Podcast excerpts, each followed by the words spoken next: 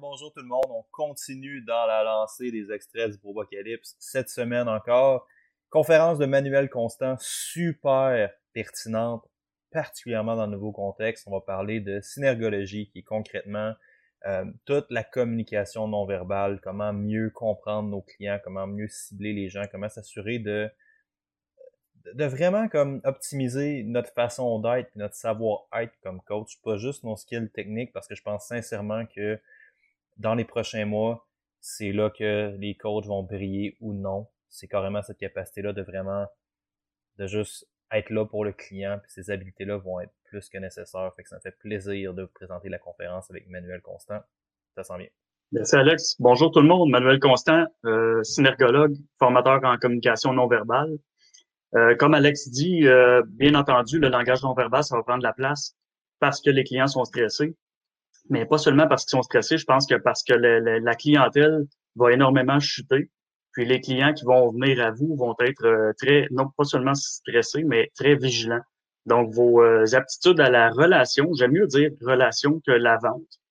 Parce que vous allez comprendre que moi, euh, ce que je fais, ça touche à la vente, mais euh, je suis pas un vendeur des années 70, je suis pas un, un vendeur de char, là, si on veut. Moi, je privilégie toujours la relation et par cette relation-là, les ventes se font d'elles-mêmes. Donc, il n'y a pas besoin de technique X euh, pour vendre des choses. Il suffit de construire une relation qui fait du sens et de mieux comprendre vos clients.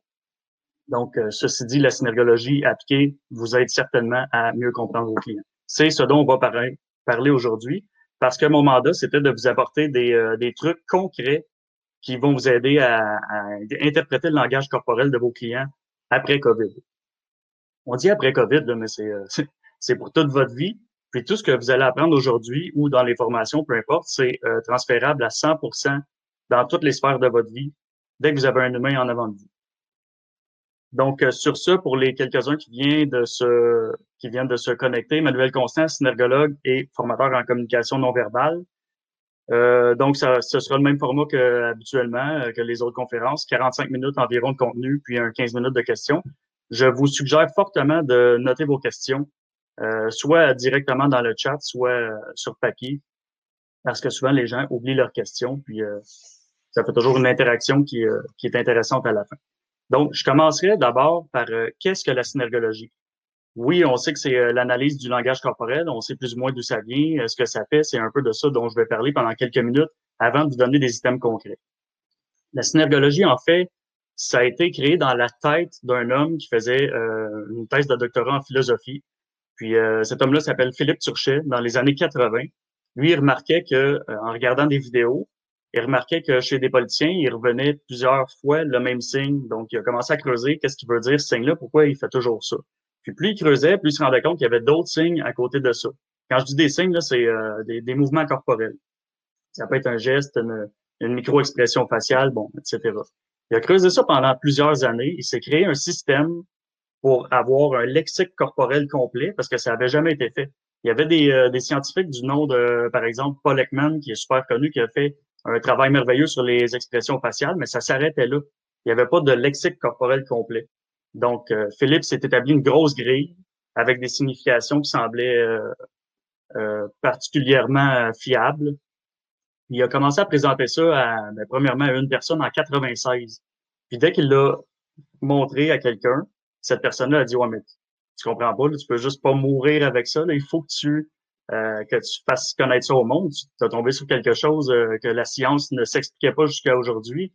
Puis il y a personne d'autre qui fait ça. Fait que tu n'as juste pas le droit de mourir avec ça, finalement. Puis, euh, de fil en aiguille, ils ont bâti un institut. Parce que Philippe est un scientifique. Là. Philippe, il, en passant, c'est un docteur en sciences du langage. Là. C'est, c'est pas n'importe quoi.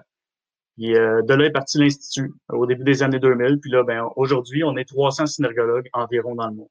C'est très, très, très peu, honnêtement, pour 25 ans de d'existence, mais euh, bon, c'est ça. De toute façon, ça fait l'exclusivité, c'est pas grave.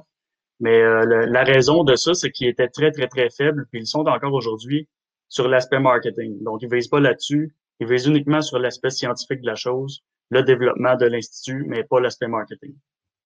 Donc, me voici un des 300 euh, synergologues qui arpentent le monde. Maintenant, pour mon histoire à moi, euh, moi, j'ai été entraîneur privé pendant 10 ans.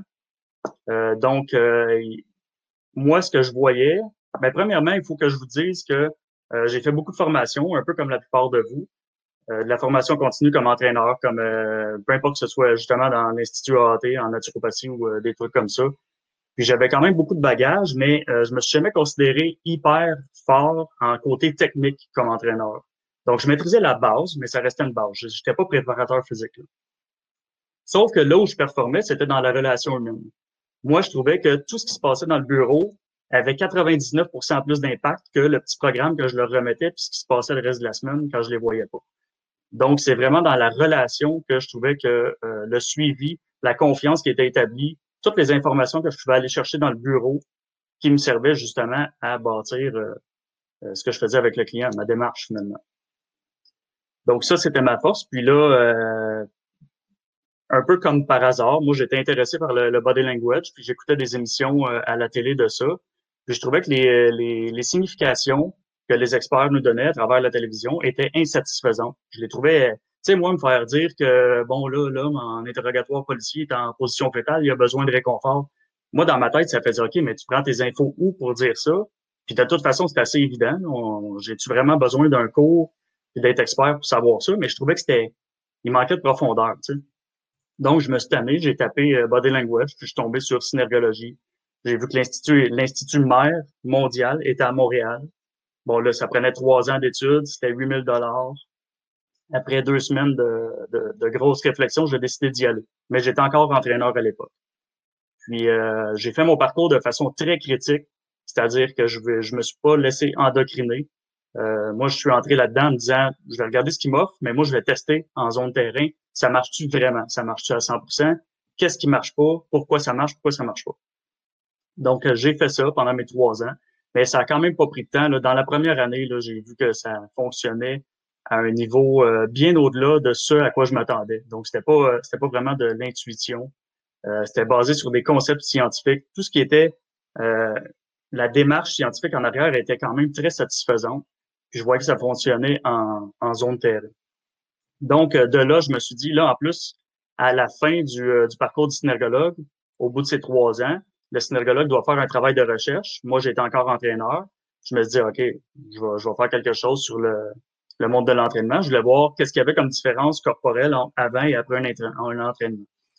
Puis de là, m'est partie l'idée, je me suis dit, bon, tu sais, moi, je veux, je veux m'ouvrir un gym privé, un, mais deux, euh, je veux enseigner ça aux gens parce que les entraîneurs passent à côté de beaucoup trop d'informations que ce qu'ils méritent d'avoir finalement. Parce qu'ils ne tiennent compte que du verbal, puis il y a plein de trucs qui se passent dans le non-verbal.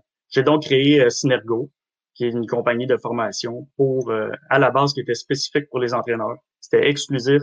Je prenais de la synergologie. J'avais pris un parcours de trois ans. Je le condensais entre deux et six jours. Puis je donnais ça aux entraîneurs. Maintenant, je suis dans d'autres domaines aussi, mais il reste euh, l'entraînement qui est là-dedans. Ça, c'est un petit peu ma, petite histoire. ce qui est important de comprendre, c'est l'importance du non-verbal. Parce que je le dis depuis tantôt, c'est pas, ça rien d'intuitif, ça. Oui, on a un côté intuitif, mais il y a quelque chose qui est en arrière de ça. Dites-vous bien que je suis content de m'adresser à vous parce que vous connaissez bien les concepts d'homéostasie, euh, surtout, et de, de raison suffisante. Dites-vous bien que vous savez déjà qu'il n'y a aucun organisme vivant qui effectue un mouvement sans raison valable. Là, je me vois en train de faire des gestes dans la caméra depuis tantôt. Là tous ces gestes-là ont une signification, ils ont une raison d'être. Et je fais pas des gestes, mon corps va pas dépenser de l'énergie pour lancer mes bras dans les airs, faire tomber ma, ma tête d'un côté ou de l'autre, euh, que j'ai des micro-expressifs. C'est tout de l'énergie, ça, c'est des déplacements musculaires. Donc, il y a une raison à ça. Puis le boulot du synergologue, c'est de trouver ces raisons-là. Ça, c'est plus mon boulot que le vôtre. Le mien, ensuite, c'est de vous transmettre ces connaissances-là.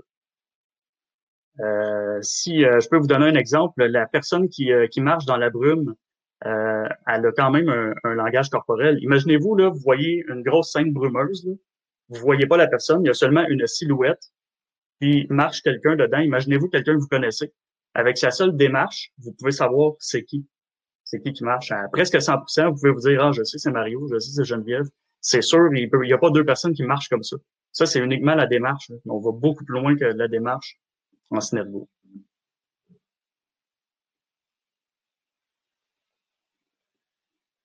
Maintenant qu'on sait que ça existe, ce langage-là, cette communication-là, parce qu'en fait, c'est une façon de communiquer pour l'organisme, euh, il faut se dire que ce que j'ai pas appris à regarder, je ne le vois pas. Donc euh, oui, nous avons tous une base euh, intuitive. Quand quelqu'un vous bullshit en plein visage, vous ment en plein visage, vous vous en doutez la majorité du temps, mais vous savez pas pourquoi. Qu'est-ce qui fait que, que je peux me fier sur est-ce que c'est un mensonge ou pas? C'est ce que permet la synergie. Maintenant, non seulement ça permet de, savoir, de connaître quoi regarder, parce que là, on sait que il y a ça qui se passe comme mouvement, il y a ça qui se passe à cause du lexique corporel qu'on établit. Mais en plus, ça met des mots sur euh, l'intuition qu'on avait. Finalement, ça rationalise l'intuition. Quoi de plus merveilleux. Puis l'intuition, c'est cool. Euh, on se trompe pas toujours. Il y a plusieurs choses qu'on ressent à travers le, notre système intuitif euh, par rapport au langage corporel. Mais il y a aussi beaucoup de choses qui sont cachées dont on ne se doute pas du tout. Puis euh, vous allez voir, je vais vous en nommer dans quelques minutes. Euh, c'est assez surprenant à quel point il y a des choses qu'on pourrait pas se douter. Euh, ensuite, euh, bon, pourquoi est-ce que finalement c'est important, très important de comprendre que les gens ne disent pas tout ce à quoi ils pensent, comment ils se sentent, dans quelle position ils se situent par rapport à quelque chose. Les gens ne disent pas tout carrément, ni vous, ni moi, ni personne. Comment est-ce que ça se bâtit, ça, un non-dit?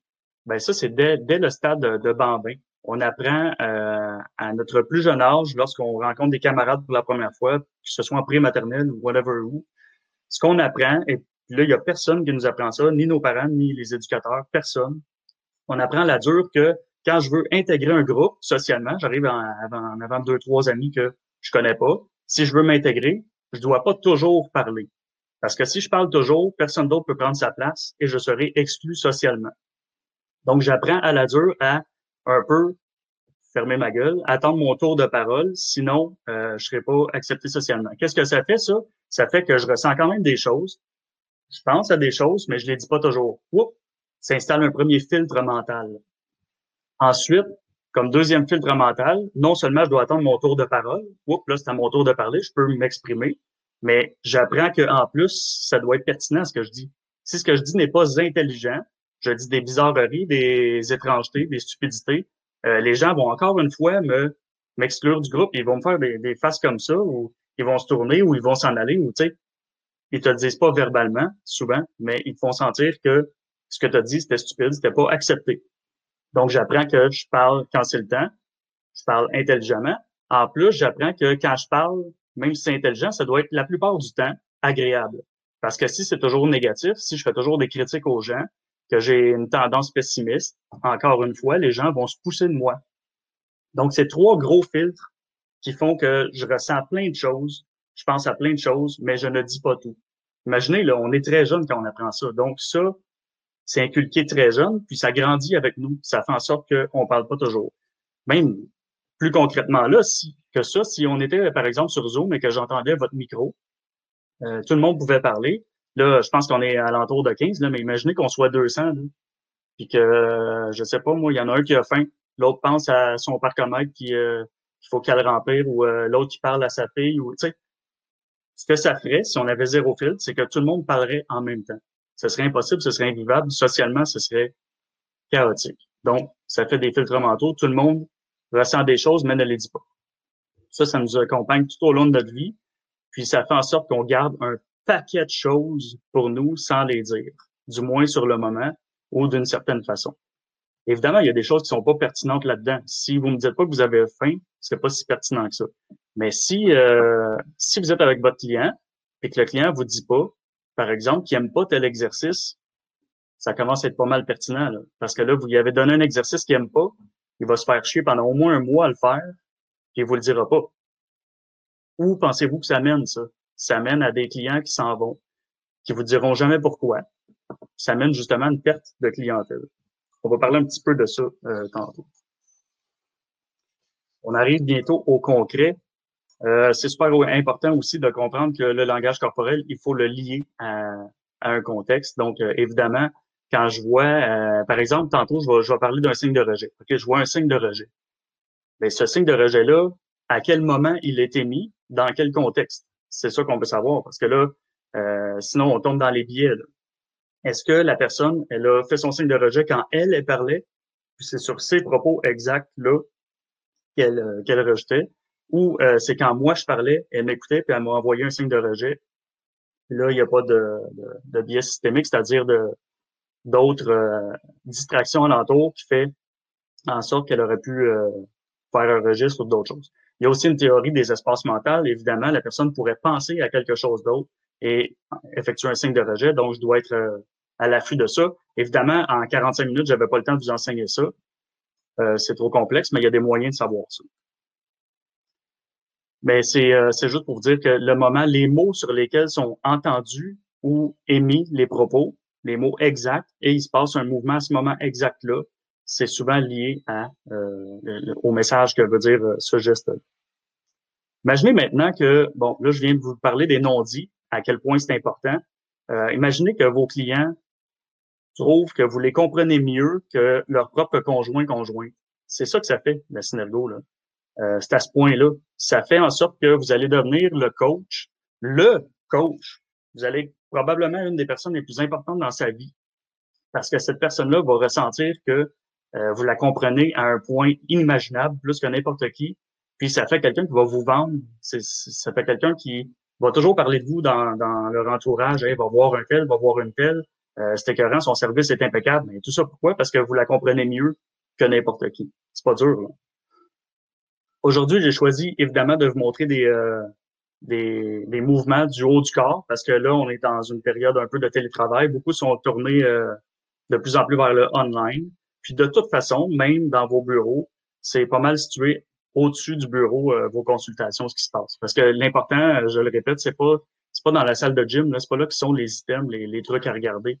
Les trucs à regarder, ils se passent dans la conversation, euh, dans le bureau, le plus possible. Maintenant, qu'est-ce que permet d'autre la synergologie? Bon, évidemment, je l'ai dit tantôt, c'est transférable, c'est universel à 95% le langage corporel.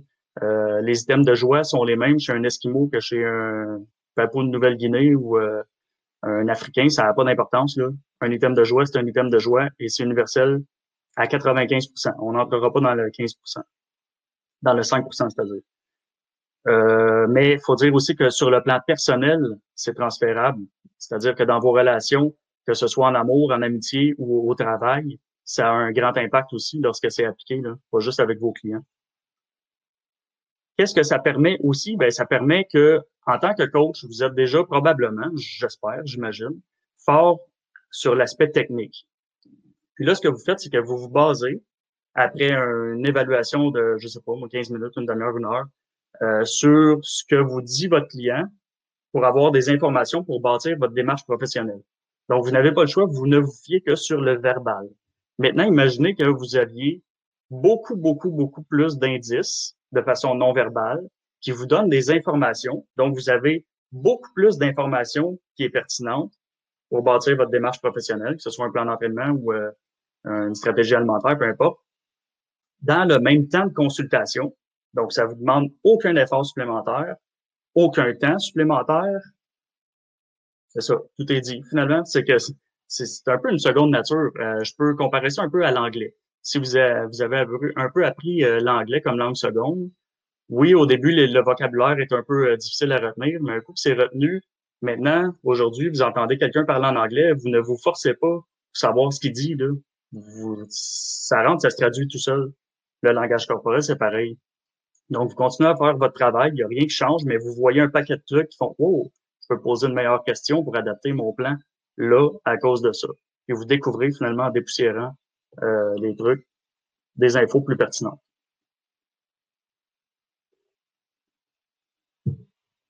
Si je peux vous faire euh, un dernier parallèle, là, pensez à parce que tout ça a à voir vraiment avec la satisfaction de la clientèle à 100% Pensez à, au restaurant que vous aimez le plus ou un restaurant que vous aimez vraiment beaucoup.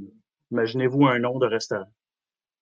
Ce restaurant-là, vous continuez à y retourner depuis longtemps, probablement parce que la bouffe est succulente, les prix font votre affaire, qu'il soit cher ou pas.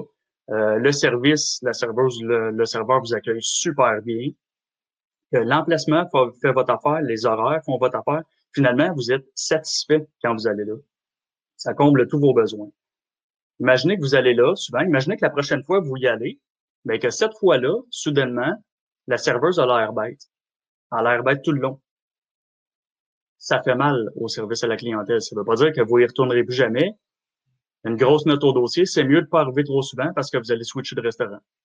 Imaginez que maintenant, tout est parfait, la serveuse n'a pas l'air bête, mais euh, ça fait deux, trois fois que vous venez, puis on gèle, ou il fait trop chaud, ou que le menu a changé. Il y a plus, vos deux plats préférés que vous prenez tout le temps sont plus là sur le menu. Ça fait mal, ça aussi, là. Donc, ça, c'est juste des petits trucs. Si on fait un parallèle avec l'entraînement, ça peut être des exercices que la personne n'aime pas, finalement. Au début, elle aimait beaucoup son programme. Là, pouf, il y a des exercices qu'elle aime pas, elle fait pareil. Mais tous ces trucs-là, que ce soit dans un restaurant ou en entraînement, on appelle ça des irritants, finalement. Puis plus il y en a, plus vous allez être enclin à facilement changer de cap, aller chez un compétiteur, abandonner totalement. Euh, mais peu importe, vous ne serez plus satisfait. Parce que là, les points, les points euh, négatifs vont surpasser les points positifs. Parce que vous, vous alliez là pour manger un tartare de saumon, il n'y en a plus de ce tartare de saumon. Fait que euh, ça vous fait chier. Vous y allez plus. Pardonnez-moi pardonnez le langage, ça ajoute un peu de couleur, mais c'est un peu ça qui se passe quand même. Donc, imaginez votre client faut se mettre un peu à sa place. Là, là, on s'en fout que le squat soit le roi des exercices. Là. Si euh, vous travaillez avec, euh, on s'en fout qui, euh, la personne adore s'entraîner avec vous, elle déteste ça, faire des squats. Est-ce que ça justifie que ce soit le roi des exercices de lui en mettre, même s'il aime pas ça? Est-ce que vous allez gonfler votre ego en vous disant, ben, c'est moi qui connais ça, c'est moi le professionnel, moi je décide que ça y prend des squats parce qu'elle est rendue là, c'est ça qu'on met.